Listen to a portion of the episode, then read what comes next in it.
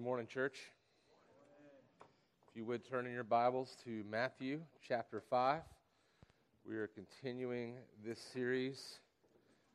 Um, there's a lot of ways you could title a series like this as we go through the, the scriptures that are known as the Beatitudes. Um, I've struggled with it, to be honest with you, exactly how to title it because there's so many pieces and so many ways to look at it. And um, as a pastor, I like to find things to just fit in a real nice box. And you know the saying, like three three points in a poem. You know what I mean? I want it to fit just real tight. and I want it to be nice and alliterated so it's easy to remember and it's easy to listen to, and you can plug the points in your brain. But uh, there's so much depth here. There's so much that's being said to us with so few words in every verse that it's hard to sum that up into kind of a title for a series or even for a sermon. But I, the way I kind of view it is, is I think that the people that were listening in the day of Jesus were listening to this sermon as he began it on the Mount. And they were listening to someone speak about the kingdom of God, and they thought they understood all there was to know about the kingdom of God, especially the religious leaders, right? And what happens is Jesus takes all that they understood about it and he takes it from them and he inverts it and turns it upside down and gives it back to them. And because of that, they try to kill him. Because of that, they say that he is outside the box. When instead, what we know in the entirety of God's word put together, that what he's talking about is the fulfillment of all the scriptures that have come before. And what he's talking about specifically in Matthew chapter 5, in the first several verses here that we have heard growing up be called the Beatitudes, uh, it's a lot more than just about an attitude. In fact, I would say, as many others have said before, that the Beatitudes are preparatory to the gospel. In other words, if you truly want to be a follower of Jesus, these are the pieces you need to understand have to be in play in your life. This is a demonstration of your character and your life change and the virtues that God has placed in you by the power of His Holy Spirit in order to lead you to become like Jesus. These first several, especially, have to be there in order for you to even become a Christian at all. We'll talk more about that in a couple of minutes. Uh, one famous commentator said it like this The Beatitudes slay us so that we may live. This is important to understand that today you're not just listening to some words, you're listening to a word from the Lord, from His scripture, and you have to respond to that. And how you respond determines what will happen with you now and in the future. Because if you are in line with God, following Him, walking with Him, having been born again, you will be with Him forever. But if you are not, then the evidences of salvation are not present as laid out here then we have much to fear. so if you would look with me, Matthew chapter 5, verse, I'm going to start in 3 where we started last week and 4. Blessed are the poor in spirit, for theirs is the kingdom of heaven. Blessed are those who mourn, for they shall be comforted. Let me pray for us. Lord, please help us this morning to understand your word. Help us to understand what you want from us. Help us to understand what it means to mourn. And Lord, help us to understand how we will be comforted if we mourn. Lord, we love you. We want to know you. I pray that you would work in our hearts today, illumine our minds to understand, engage our hearts to be obedient, enable us in boldness to follow you and make much of your Son, Jesus. And we ask that in his name. Amen. Matthew 5 4 again. Blessed are those who mourn, for they shall be comforted. Now, this is a passage that seems, a verse that seems in so many ways to be pretty easy to catch on to. In fact, when you see that, you think, and I, I use it when I do funerals, I use it when I uh, help people that are struggling. The Lord does say, Blessed are those who mourn, for they shall be comforted. Now, when I use it in that context, though, what I'm talking about and what I think the scriptures are replete with is that if you are in Christ, if your hope is in Him, then He will comfort you with a comfort that is like the peace that surpasses understanding because you know you are His. And so that comfort comes from Him. And it won't be easy, but He'll be with you. And that'll be enough to carry you through. It doesn't mean it's going to go away, it just means He's going to carry you through. But I don't think that that's only what's being talked about here. And let's be reminded last week we talked about this word blessed. What does that mean? And I, I, I hate to sound like a broken record, but if we've taken any word, probably aside from the gospel, beside that word, the gospel, we've taken any other minor word in the Bible and we have used it in ways that are not the way it was intended in Scripture, it's probably the word blessed. We say we're blessed all the time when it could be the things we're talking about are actually curses upon us. We use blessed when we talk about just being nice to people because they sneezed, right? We don't even know what we're saying. We don't even know what we mean by it. But here, it's very curious that Jesus starts every one of these phrases with blessed are so and so because of this or for this. And here he says, Blessed again are those who mourn, for they shall be comforted. This word blessed, R. Kent Hughes told us last week, is a positive judgment by God on the individual that means to be approved. That you're approved by God, that He approves us. It's a pronouncement of what we actually are approved. In other words, here we'd be saying the ones who will be comforted are those who mourn. So they are blessed. Or another way to see it again is God approves those who mourn to be comforted. But first, we have to really understand what, what is meant by the word to mourn. And then we have to try to understand how God comforts those who mourn. And that's our path this morning. What does it mean to mourn? Biblically speaking, what's going on here? And then what does it mean to be comforted? What is God intending for us to walk away with here? Let me say this in the front end. All mourning, okay, not in this present, right? All mourning is in weeping or being upset about something, is not gospel mourning. Let me give you a couple examples just in the scriptures. You know this. You can mourn someone or something or some event and it not be the right kind of mourning. In 2 Samuel 13, 2, it says, And Amnon was so tormented that he made himself ill because of his sister Tamar. For she was a virgin, and it seemed impossible to Amnon to do anything to her. He wanted to be with his sister in an unhealthy way, and he was mourning that he could not figure out a way to make that happen. That is not gospel mourning. Amen? 1 Kings 21 4. And Ahab went into his house vexed and sullen because of what Naboth the Jezreelite had said to him, for he had said, I will not give you the inheritance of my fathers. And he lay down on his bed and turned away his face and would eat no food. He's mourning the fact that he cannot have the inheritance that he wants. That's not gospel mourning. So, what is Jesus talking about? Is he talking about that kind of mourning over something? Because I can tell you how many times that I got upset and it just ruined me from the inside out from the time I was a boy. I can tell you multiple time after time that I was upset that I would not say it was a biblical type of mourning, right? So, what is Jesus talking about? It's important for us to understand. Again, listen to these words Matthew 5 3 first. Blessed are the poor in spirit for theirs is the kingdom of heaven. We talked about that last week. Blessed are those who mourn, for they shall be comforted. So, that being poor in spirit is more of an intellectual response when faced with the reality of who God is and what He's done. And we talked about that last week. It's to be poor in spirit, to recognize God's greatness and our insignificance, to recognize God's glory, and to recognize that we are spiritually bankrupt and bring nothing to the table in total need of him.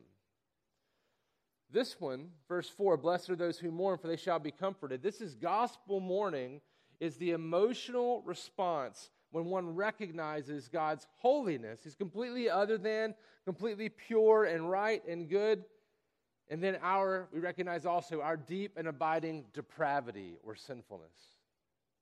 It's the emotional response to mourn over that sinfulness. I'm going to give you a few ways to look at this.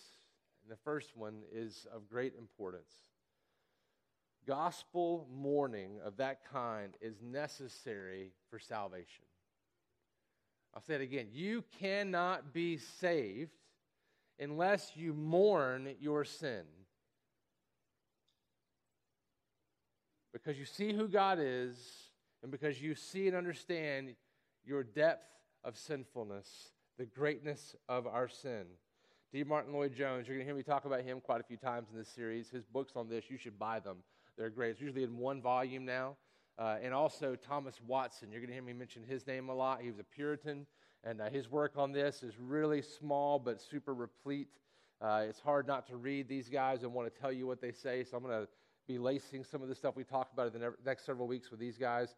But Lloyd-Jones talks about the necessity of, sal- of gospel mourning for salvation when he says, We have to be poor in spirit before we can be filled with the Holy Spirit.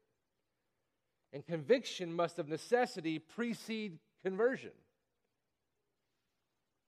A real sense of sin must come before there can be a true joy of salvation. Just think back, if you're a believer, to the moment that you became born again. And think about how God brought you to your knees over your sin and how He then saved you. You were convicted and you repented and believed in Jesus. That's how it works for every single one of us, even if you're just five years old when it happens. No one is truly a Christian who has not mourned over his or her sins. You cannot be forgiven if you are not mourning or sorrowful over your sin.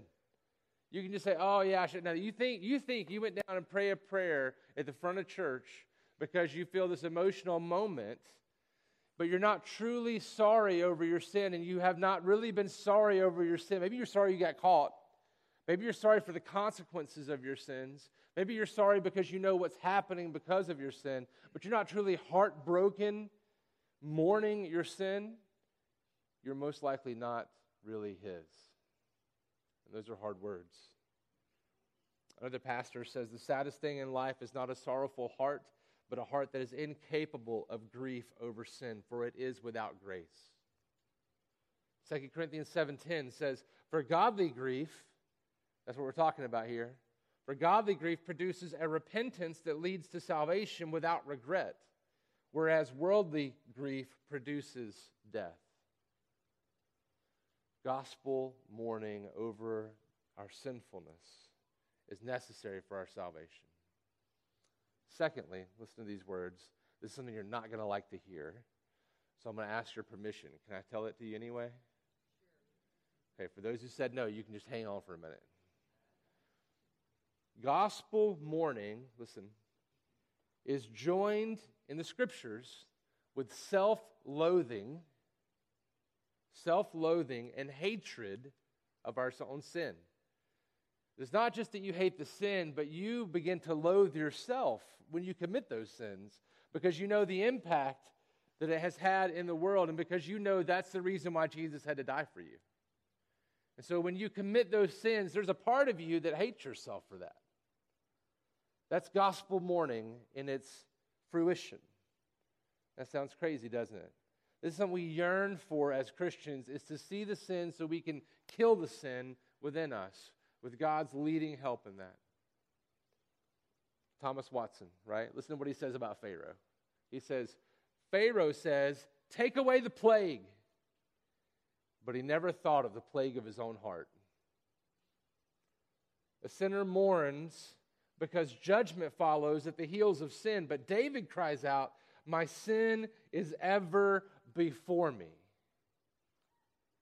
The tax collector beats his breast and cries out, Have mercy on me, a sinner. And it's not just Watson talking about it, it's not just those stories. Listen to these Ezekiel 20, 43. Listen to the words in the scriptures from Ezekiel.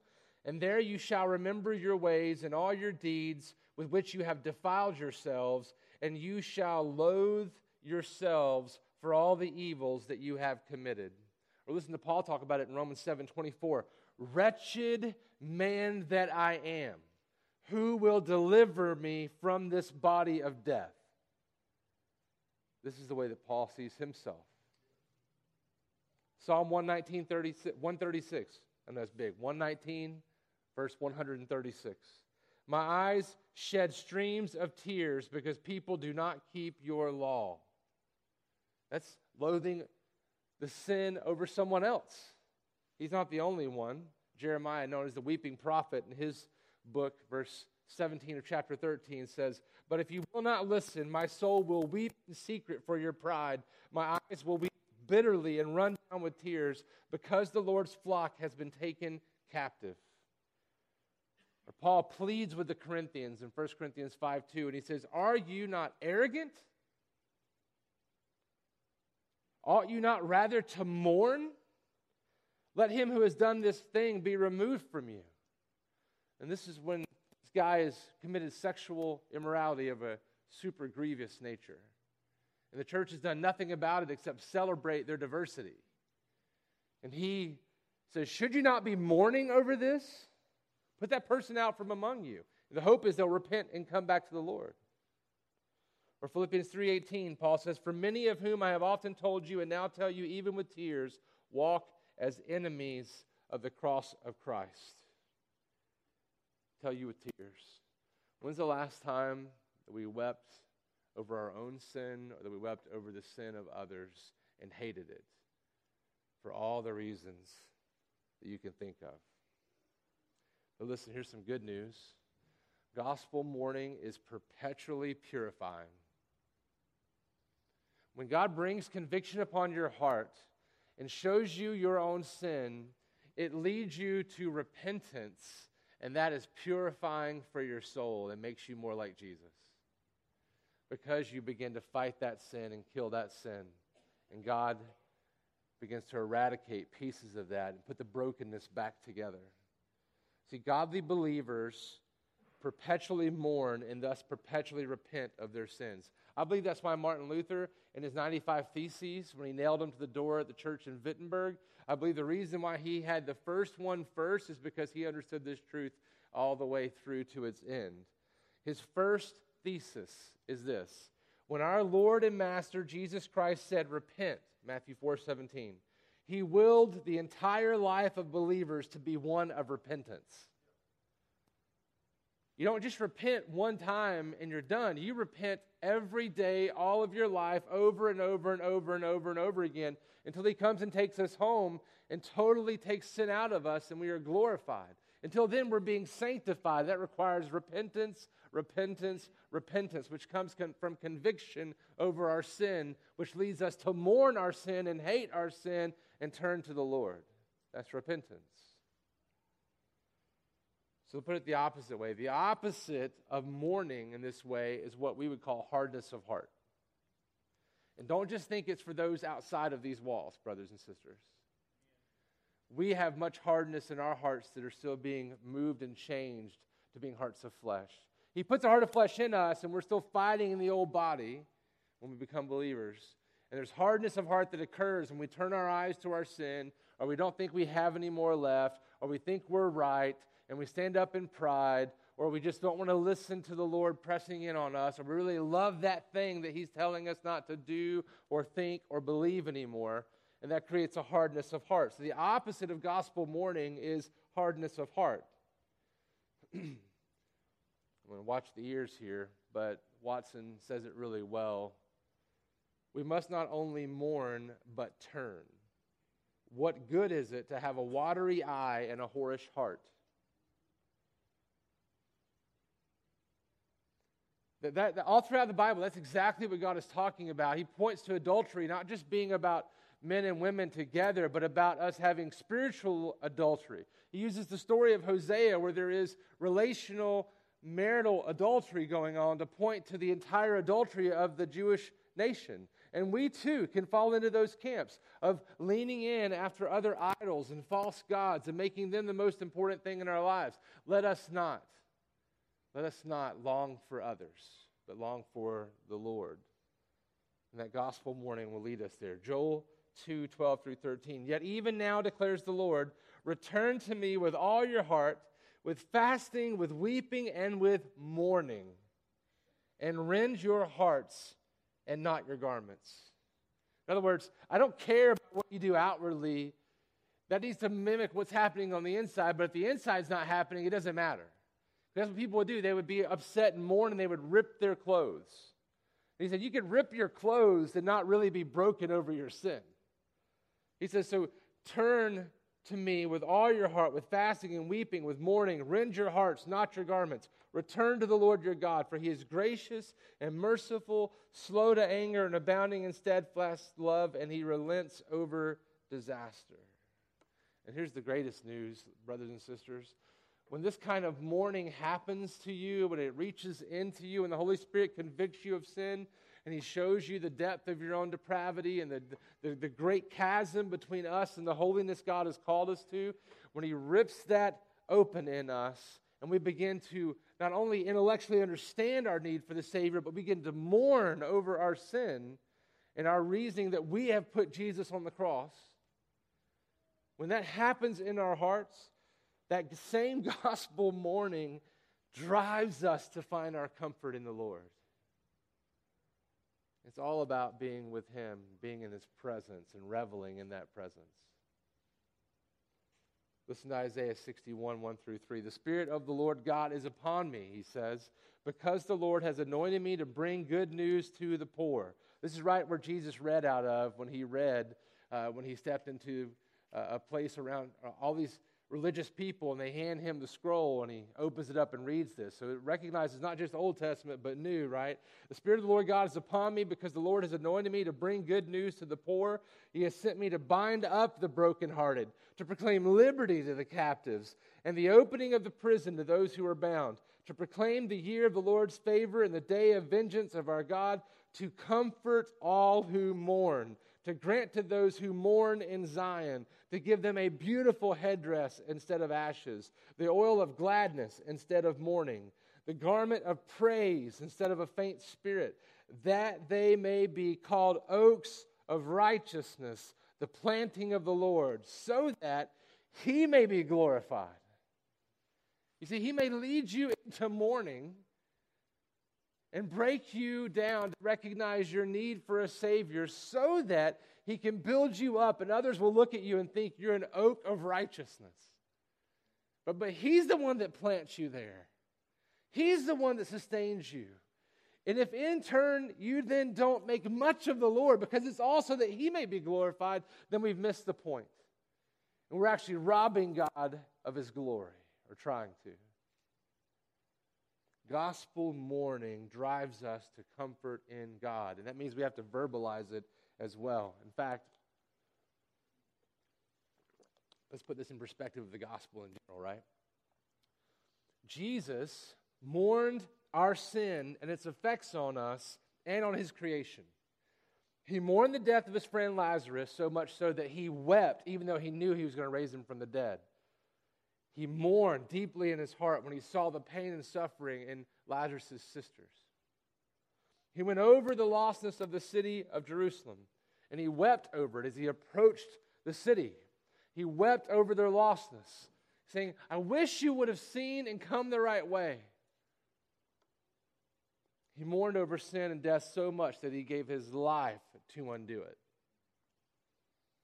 to rescue us and to reconcile us back to God how great his sacrifice for us, brothers and sisters. In our place, in our place, in your place, in my place, he stood condemned, lifted up. We sing of him high and lifted up, and he was lifted up in our place, the only righteous and sinless one, crucified for our sins in our place, the perfect Holy One crucified for us, the unrighteous, the ungodly, the sinners, the wretched, the pitiable. Apart from Him, the damned. So, how do we not mourn for His death in our place on the cross every time we gaze into His beauty in the Word and we sing of His greatness together? How are we not overwhelmed with our sinfulness and driven to immediate repentance? You ever wonder about that? Why do we not live in the knowledge of our sinfulness and hate it more than we do? I'm going to say a few ideas of what it could be, and you latch on to one that the Lord pierces your heart with and make note if there's one here that does. Maybe it's because we don't understand the great depth of our own depravity. Maybe we don't really see how awful we are. Maybe when I talk about self loathing, you think, I would never do that. Why would I ever hate myself? That's, that's, not, that's not right. No, we're taught in our culture that you should never look negatively upon yourself. But in order to recognize how great Jesus is, we have to see how much our need is for him. Maybe we don't look long enough into the face of Jesus on the cross at Calvary. Maybe we spend too much time avoiding him or just ignoring him instead of staring into his face and recognizing we're the ones that put him there because of our sin, not because of any other reason. Maybe we're unwilling to accept that we are traitors and rebels by nature.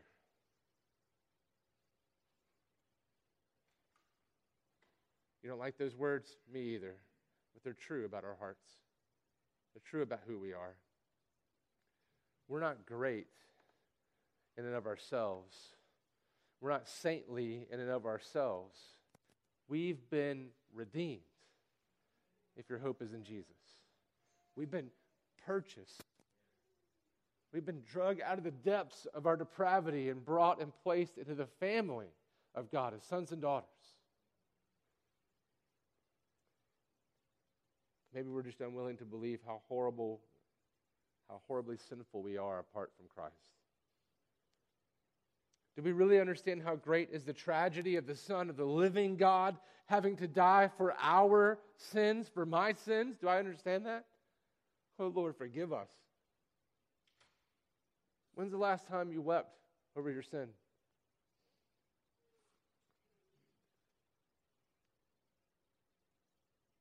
Was the last time we wept over how much it hurts God to know that his son had to die for us? Yet he loved us so much he was willing to do it anyway. He didn't need more glory.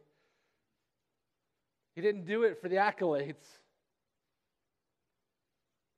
He was already going to be glorified by all of us in the end anyway. Good old Watson again. He says, We have many who can mourn over a dead child who cannot mourn over a crucified Savior. But listen, church, there is hope. Not in our ability, not in our ability to overcome our own sin, but there is hope in the one who mourned our sins so much that he poured out his blood on the cross to wash it all away. We sang about it earlier. Blessed are those who mourn, for they shall be comforted. And in Him, in Christ Jesus, in Him alone, there is hope. And there is comfort in Him for those who mourn for their sins.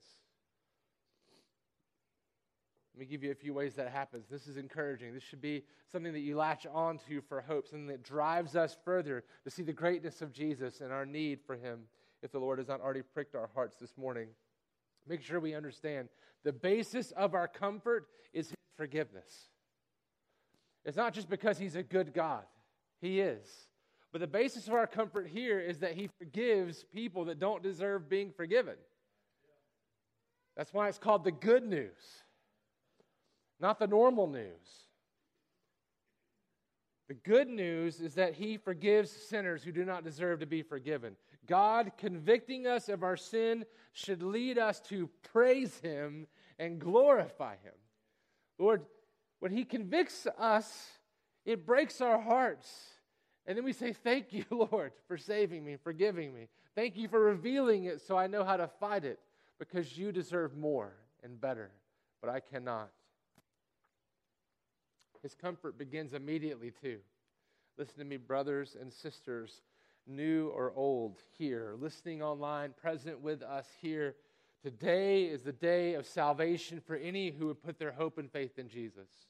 You do not have to wait. Today is the day. It does not mean all of your mourning will cease. It doesn't mean all of your hurting will stop, but it means this Today is the day that you can experience the beginning of that comfort immediately if you put your hope and faith in Jesus. So do not wait. We are not promised the next moment. Many of us know people who've even died in the presence of the preaching of the word. It's right in the middle of an aisle. Who died on the way home. It's not a scare tactic, it's just the truth. We do not know when our day will come. The Lord knows. And maybe He knows that your day is soon, and so therefore you're here now or you're listening now so that you can have an opportunity to repent and believe in Him.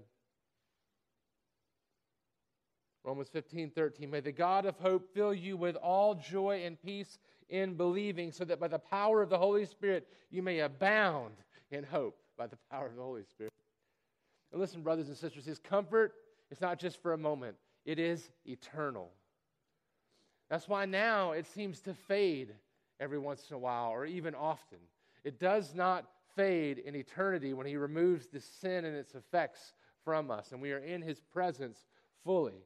But it is eternal. Listen, Revelation 7, we hear this talking about Jesus. Revelation 7 17, for the Lamb in the midst of the throne will be their shepherd, and he will guide them to springs of living water, and God will wipe away every tear from their eyes. It goes on for forever and ever and ever. As Randy Travis said, Amen. It's forever. And listen, it's not only immediate, and it not only comes out of his forgiveness, and it's not only eternal. This is really key.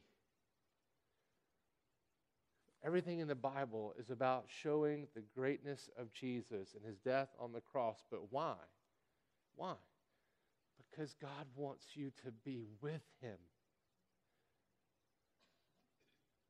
He doesn't just want you to sing of him, he wants you to be with him. His comfort is found in his presence. And so today you may be thinking, yeah, but I gave my heart to Jesus a long time ago, and I've just never sensed what you're talking about.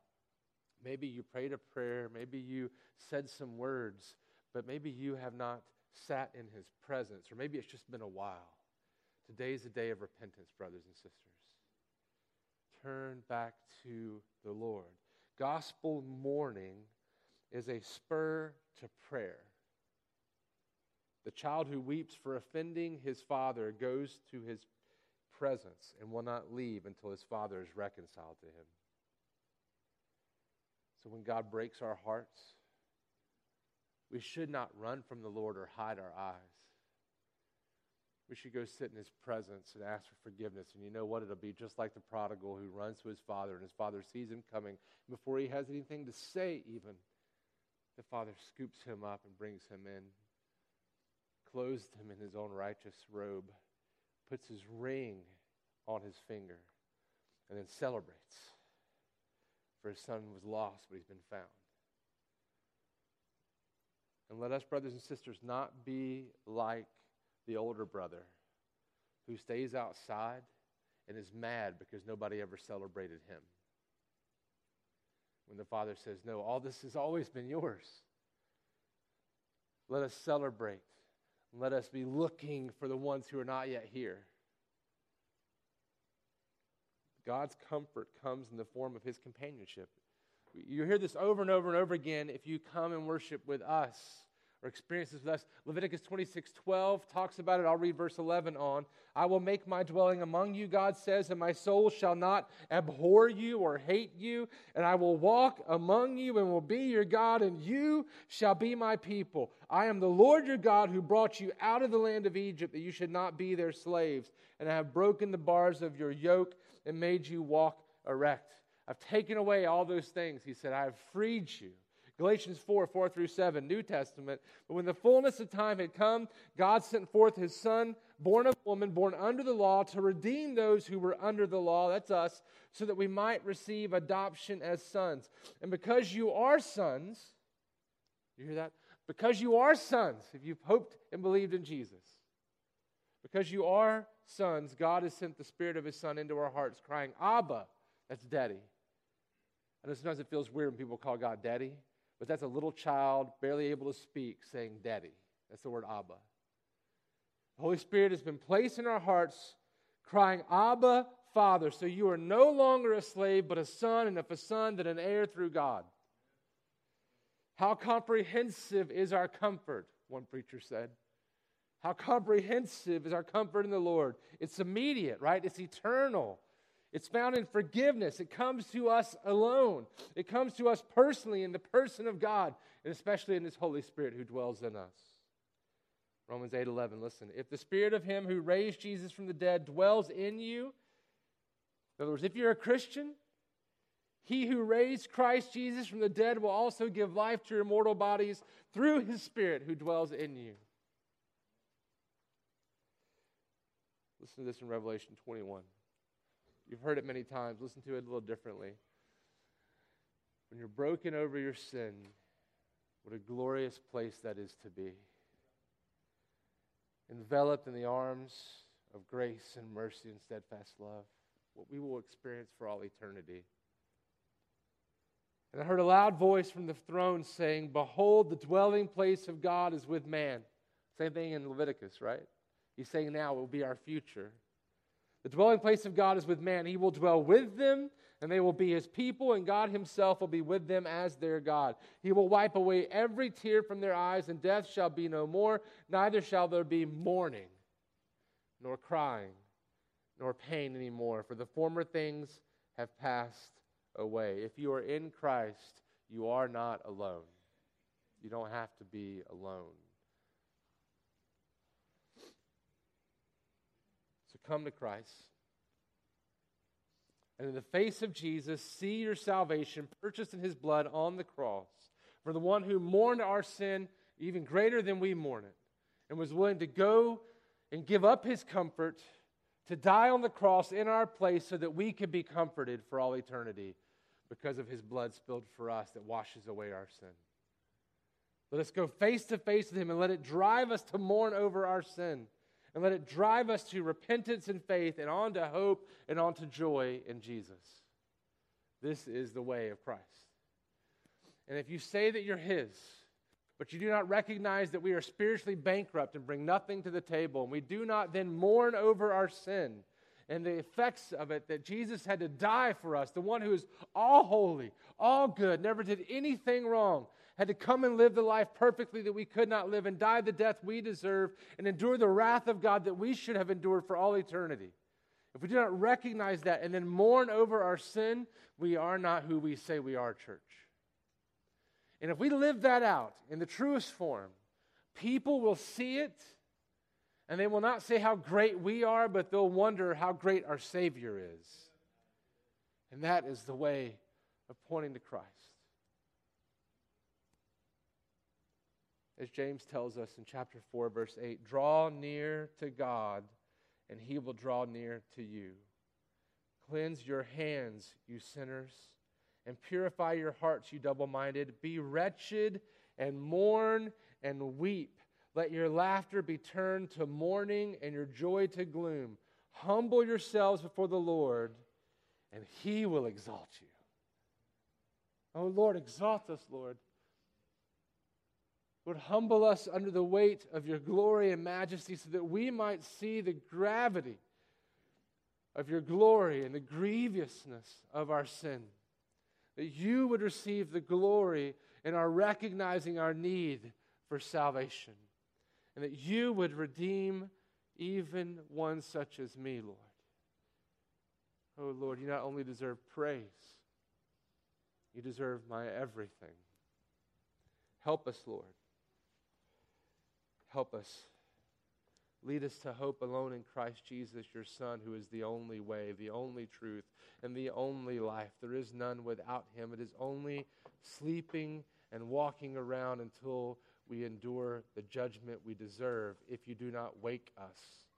So, Lord, open our eyes to see the beauty of Christ and the wretchedness of our sin so that we might turn to you and be saved and revel in your presence as sons and daughters, undeserving even of eating the crumbs off your table.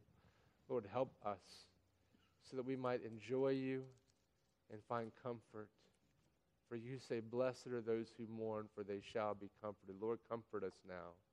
In Christ Jesus, I pray. Amen.